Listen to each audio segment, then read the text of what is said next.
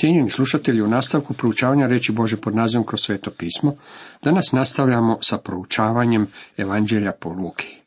Osvrćemo se ponovo na 22. poglavlje. U 35. redku čitamo i reče, kad sam vas poslao bez kese i bez torbe i bez sandala, je li vam što nedostajalo? Oni odgovore ništa.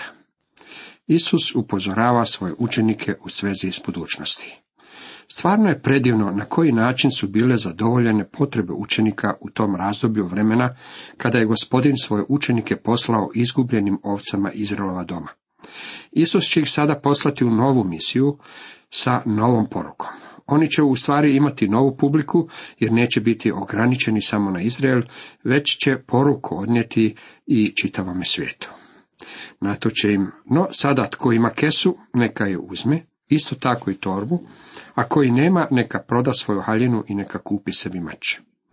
Bilo bi vam bolje da spakirate svoj kovčeg i nabavite pune čekove ako danas želite ići za gospodina po svome svetu kako biste širili evanđelje. Bilo bi vam bolje da budete spremni zaštititi sebe i svoje ljubljene. Mi danas živimo u teškim vremenima. Gospodin je rekao, a koji nema, neka proda svoju haljinu i neka kupi sebi mač. Zašto? Zbog samozaštite, naravno. Oni su živjeli u vrijeme koje je zahtijevalo posjedovanje mača. I mi također moramo prepoznati ovu činjenicu. Ako se danas nećemo oduprijeti zlu, zadesit će nas svaka vrsta zla. Mogli bismo završiti u bolnici ili bi netko od naših ljubljenih mogao biti ubijen. Jer kažem vam, ono što je napisano treba se ispuniti na meni. Među zlikovce bi ubrojen. U istinu, sve što se odnosi na mene ispunja se. Kada su neprijatelji ubili gospodina Isusa Krista na križu, time je bilo završeno njegovo plaćanje za grijehe svijeta. Oni mu rekoše, gospodine, evo ovdje dva mača, reče im, dosta je. Vi ne smijete pretjerati sa ovom stvari od svoga doma činiti do zuba na oružanu vojarnu, međutim svakako se morate zaštititi. Isus odlazi u Gecemanski vrt. Gecemanski vrt je sveta točka, pa je zato moram iznijeti svoju duhovnu obuću dok stojim na tom svetom mjestu, iskinuti svoj duhovni šešir dok u uznesenju promatram njega. Mnogi ljudi olako pjevaju, proći ću s njim kroz vrt. Ja ne mogu s njim proći kroz vrt. Gospodin Isus je svoje učenike ostavio izvan vrta. Ja ću ostati vani s njima i viriću preko ograde u tami i slušati patnje njegove duše. Ako su naša srca malo osjetljiva, onda ćemo zahvaliti Bogu za onoga koju je čašu patnji i bola prinio svojim ustima i ispio je do samoga kraja. Mi ne možemo prodrijeti u tamu vrta, međutim možemo potpunije razumjeti značenje čaše dok je on dao onima koji su njegovi, dok su bili zajedno u gornjoj sobi. Gdje sam god okusio od čaše, ona mi je bila slatka. On je ispio gorku čašu, kako bi moja čaša bila slatka. U vrtu postoji misterija i dubina, međutim ne i nejasnost i obskurnost. Dobro ćemo postupiti ako mu iskažemo štovanje dok ga budemo promatrali u vrtu i slušali ton njegova glasa. Sada vidimo kao kroz staklo nejasno. Jedan je Boži čovjek prije mnogo godina napisao, ja ljubim Boga zato što ga poznajem, ja se divim Bogu zato što ga ne mogu obuhvatiti, spoznati, shvatiti. Zato ja u Gecemanskom vrtu štujem i ne usuđujem se imati sve odgovore. Tada iziđe, te se po običaju zaputi na Maslinsku goru. Za njim pođoše i njegovi učenici. Kada dođe onamo, reče im, molite da ne padnete u napast. U ovom odjeljku postoje dva vrlo zanimljiva izraza. Prvi je po običaju, a drugi je kad dođete onamo. Očito je da naš gospodin nije preko noći ostajao u Jeruzalemu. Vidjeli smo da je to bilo tako u takozvanom triumfalnom ulasku. On je bio odbačen od grada, pa je on zato odbacio grad. Smatra se da je on svaku noć posljednjeg tjedna svog života proveo ili u vrtu ili u Betani. Nakon večere gospodnje, Isus je otišao u vrt. Te posljednje večeri ondje je došlo do neobičnog slijeda događaja. Iako ja ne znam sve o tome, očito je da se Isus ondje hrvao sa nevidljivim neprijateljem. Ondje je prevladao neprijatelja i izborio pobjedu. Golgotska pobjeda bila je izborena u Gecemanskom vrtu. Vidite, na početku službe našeg gospodina Sotona mu je prišao i kušao ga. Sotona je našem gospodinu ponudio sva kraljevstva ovoga svijeta, samo ako mu se pokloni i iskaže mu štovanje. Međutim, tada bi Isus naravno trebao izbjeći križ. Zatim nam doktor Luka govori kako ga je Sotona ostavio do druge prilike kada se Sotona vratio. Ja sam mišljenja da se Sotona vratio mnogo puta, međutim, uložio je posebni napor na početku službe našeg gospodina, kako bi ga skrenuo sa puta koji je vodio prema križu, kao i sada, kada se Isusova služba bližila svom kraju. Sotona mu je ponovno pristupio sa kušnjom. Sjećamo se kako je gospodin tijekom svoje službe rekao svojim učenicima kako će od svojih neprijatelja propatiti mnoge stvari i kako će ga njegovi neprijatelji na koncu ubiti. Petar je odgovorio, Bože sačuvaj, gospodine, ne, to se tebi ne smije dogoditi. Sjećate li se gospodinovog odgovora Petru? Gospodin je rekao, nosi se od mene sotona. Sablazan si mi, jer ti nije na pameti što je Bože, nego što je ljudsko. U sotonskoj teologiji nema mjesta za Kristov križ. Soton je bio taj koji mu je pristupio ponovno u Gecemanskom vrtu. U tom je trenutku gospodin uputio svoje učenike. Molite da ne padnete u napast i otrgnu se od njih koliko bi se kamenom dobacilo, pade na koljena pa se molio. Oče, ako hoćeš, otkloni ovu čašu od mene, ali ne moja volja, nego tvoja neka bude. Koliko daleko možete baciti kamen? Toliko je daleko od svojih učenika otišao naš gospodin prije nego što je pao na koljena i počeo moliti. On je molio da bi ga mimo išla čaša. Ovo je tema koja je izazvala mnoge polemike. Ima onih koji vjeruju da se Isus bojao da bi mogao umrijeti prije nego što uopće dođe na križ. Ne želim biti dogmatičan, međutim, ja ne vidim smisla u toj teoriji. Nema nikakve vrijednosti u rijskome križu, nema nikakve vrijednosti u drvetu, vrijednosti u onome koji je umro. Da Isus umro na vješaljima ili na električnoj stolici, njegova bi smrt imala jednaku vrijednost kakvu ima i sada. Da je Krist umro u Gecemanskom vrtu, još uvijek bi njegova smrt bila ta koja bi imala vrijednost. Čaša, po mom mišljenju, je križ, ali ja ne mislim na smrtne patnje. Čaša je bilo to što je on bio učinjen grehom za nas. On je bio Boži svetac. Kada je moj greh bio stavljen na njega, bilo je to ogavno. Ja ne znam zašto mi mislimo da smo ne znam kako privlačni Bogu. Moj grijeh koji je bio stavljen na Krista bio je odvratan i strašan. Bilo je to zastrašujuće i on se na trenutak pobunio protiv toga. Upravo u Gecemanskom vrtu pod cijenom križa kušač je prišao našem gospodinu i još mu jednom ponudio krunu bez križa. Gospodin je međutim došao vršiti volju svoga oca, pa je zato i mogao reći, ali ne moja volja, nego tvoja neka bude. On je samoga sebe podložio očevoj volji, jako je njemu to što će na njega biti stavljen moji i vaši grehi bila odvratna pomisao. A ukaza mu se anđeo s neba koji ga ohrabri. Za vrijeme dok je naš gospodin bio kušan u pustinji, bilo je anđeoske aktivnosti. Sada postoji anđeoska aktivnost u vrtu. Kada je Sotona došao kako bi ga ponovno kušao, samo nam je Luka zabilježio ovu činjenicu. A kad je bio u smrtnoj muci, usrdnije se molio. I baš se znoj njegov kao kaplje krvi koje su padale na zemlju.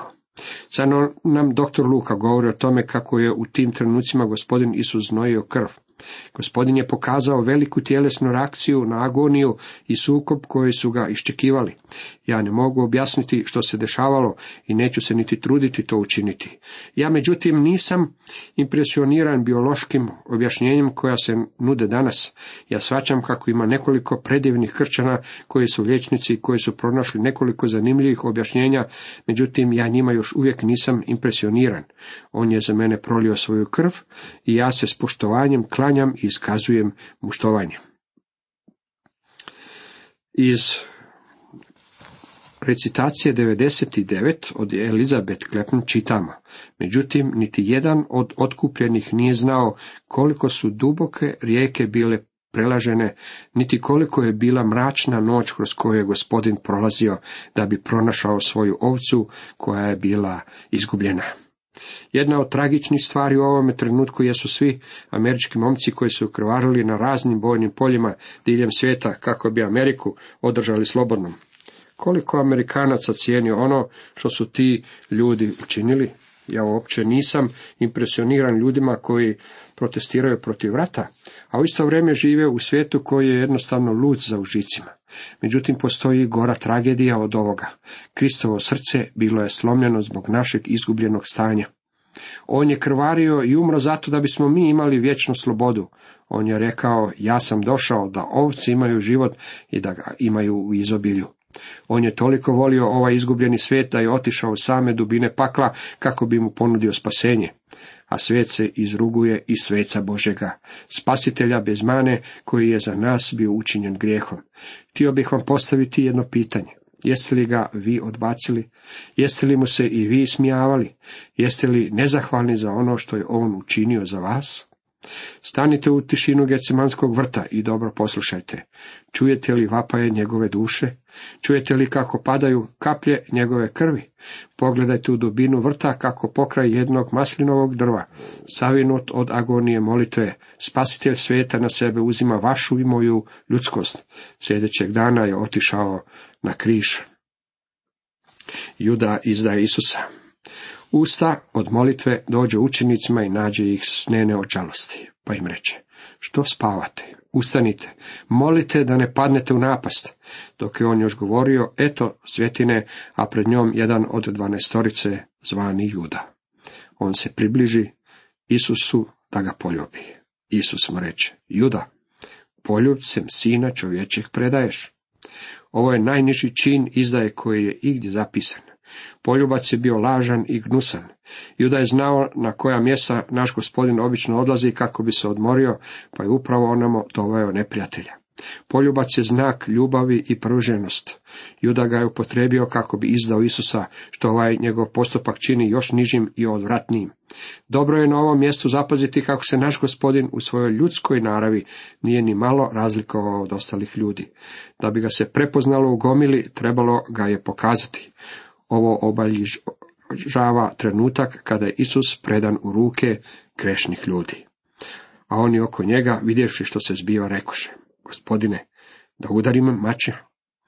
I jedan od njih udari slugu velikog svećenika i odsjeće mu desno uho. Isus odgovori, pustite dosta, onda se dotače uha i zacijeli ga. Na to Isus reče onima koji se digoša na nj, glavarima svećeničkim, zapovjednicima, hramskim i starješinama, kao na razbojnika, iziđoste s mačevima i toljagama.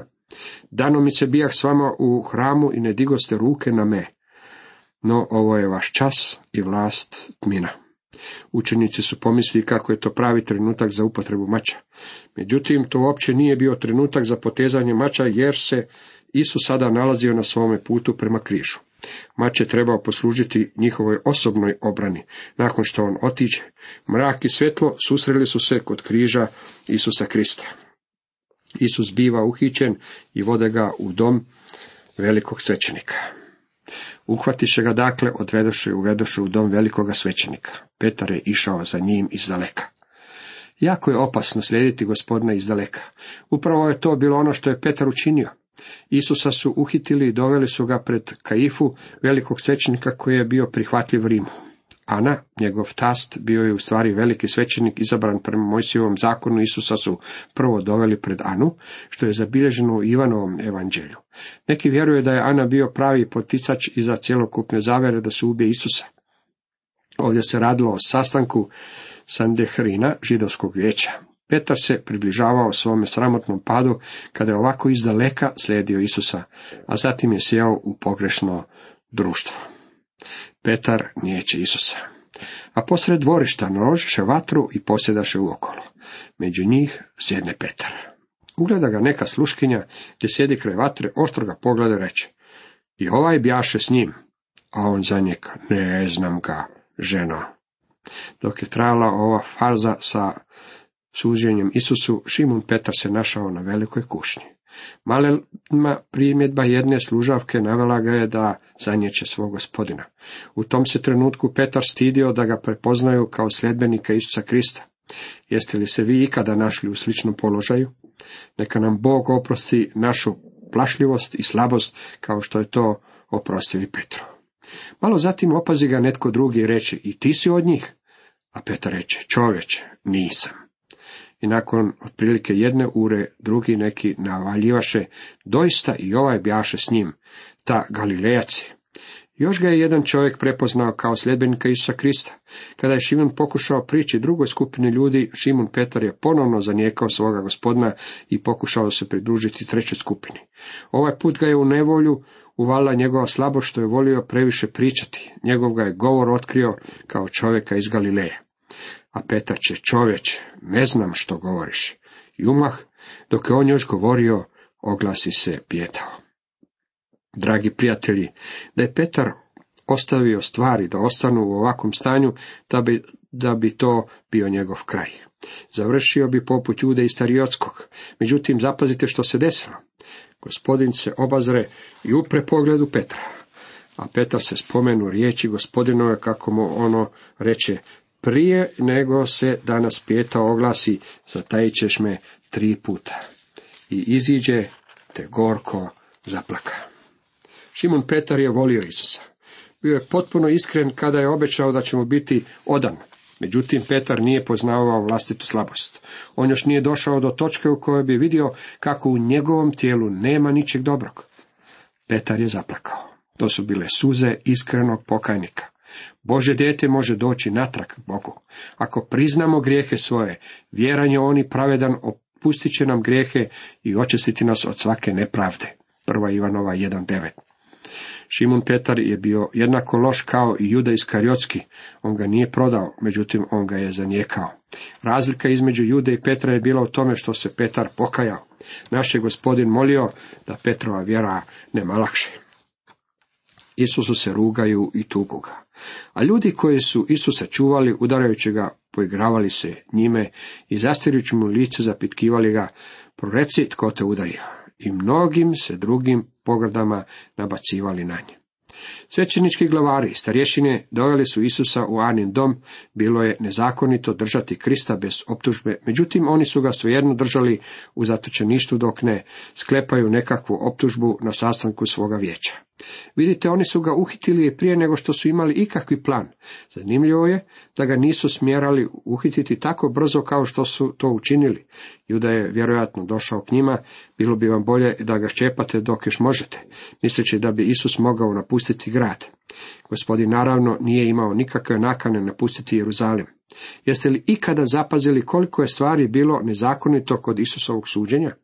Vjerski vođe su ga uhitili zbog toga što je navodno prekršio Mojsijev zakon, pa ipak oni su prekršili Mojsijev zakon sudeći mu po noći i donoseći odluku istoga dana kada je on bio suđen, što je također bilo nezakonito. Također veliki svećenik je razdarao svoju haljinu, što je bilo posebno zabranjeno zakonom. Vjerski vođe su predali Isusa u ruke vojnicima dok nisu donijeli presudu protiv njega. Ako će se nad nekim zatočenikom sprovesti smrtna kazna, tada su vojnici imali običaj poigravati se s tim čovjekom. Igra koju su se vojnici igrali sa Isusom zvala se vruća pesnica. Svaki bi vojnik zamahnuo svojom pesnicom po čovjeku kojem su bile svezane oči. Vojnici bi se tako izredali ne bi ga udario samo jedan vojnik, tada bi zatočeniku skidali poves s očiju i pitali ga koji ga od njih nije udario. Oni su se tu igrao, igrali uvijek iznova i mislim da je to potrajalo tako dugo dok Isusovo lice nije nalikovalo kaši. Ja čisto sumnjam da ga je itko mogao prepoznati. Njegovo lice uopće nije imalo nikakvo obličje. Lice mu je bilo tako neljudski iznakaženo, te obličem više nije naličilo na čovjeka, kaže Izaija 52.14. Nakon što su vojnici završili s njim, gospodin je vjerojatno predstavljao zastrašujući prizor. To je bio jedan od razloga zbog kojih nije mogao nositi svoj križ. Isusa dovode pred židovsko vijeće. A kad se razdanilo, sabra se starešinstvo narodno, glavari svećenički i pismoznanci, te ga dovedoše pred svoje vijeće. I rekoše, ako si ti Krist, reci nam. A on čim, ako vam reknem, nećete vjerovati. Ako vas zapitam, nećete odgovoriti no od sada će sin čovječi sjediti s desna sile Bože. Židovsko vijeće Isus su postavilo dva pitanja. Prvo je bilo ovo, jesi li ti Krist? Da je gospodin odgovorio sa da, onda bi ga mogli optužiti za izdaju, jer je svakoga koji se izdavao za Mesiju Rim smatrao potencijalno opasnim. U psalmu 110.1 otac govori sinu, sjedim iz desna, dok ne položim dušmane za podnože tvojim nogama. On je kralj kraljeva i gospodar gospodara. Na to svi rekoše, ti si dakle sin Boži. On im reče, vi velite, ja jesam. To je bila njihova druga optužba. Na to će oni, što nam još svjedočanstvo treba, da sami smo čuli iz njegovih usta. To je bio razlog oko kojeg su se dogovorili da će im biti dovoljan da ga razapnu. Zapazite međutim kako to nije bila optužba koju su iznijeli pred rimskim sudom. Kada su prešli sa židovskog suda na rimski sud, onda se i optužba promijenila. Cijenjeni slušatelji, toliko za danas.